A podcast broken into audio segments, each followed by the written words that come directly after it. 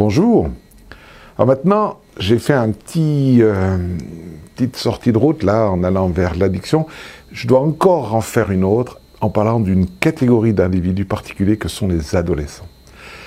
Aujourd'hui, on observe euh, qu'il y a des, problèmes euh, dans une certaine période de la vie, c'est entre 15 et 25 ans. En fait, ça s'appelle l'adolescence. Et on a découvert, il y a dans 1990, donc c'est pas si vieux que ça, que c'est pas un âge bête, l'adolescence. Non, l'adolescence, c'est un âge en reconstruction.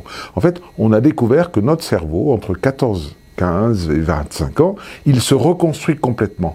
On est, on est jusqu'à 14 ans comme une sorte de production impressionnante entre nos 100 milliards de neurones, de connexions, de synapses qui font que, ben, au fond, un enfant, il bouge, il essaie d'apprendre, on a, on a une certaine de folie de vivre, et puis vers 14-15 ans, ah, ça commence à devenir compliqué. Il y a des moments de, tristesse, de joie, d'envie, de pas d'envie. Ça s'appelle l'adolescence.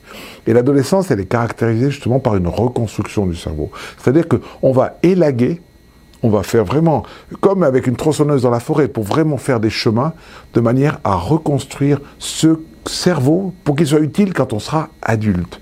Et en fait, le jeu fabuleux, c'est que l'adolescent, il a un peu du bruit à l'intérieur parce qu'il est en travaux. Donc c'est pour ça que des fois il est un peu perdu, des fois il est un peu à pas vouloir des choses, et puis surtout des fois il a un peu peur.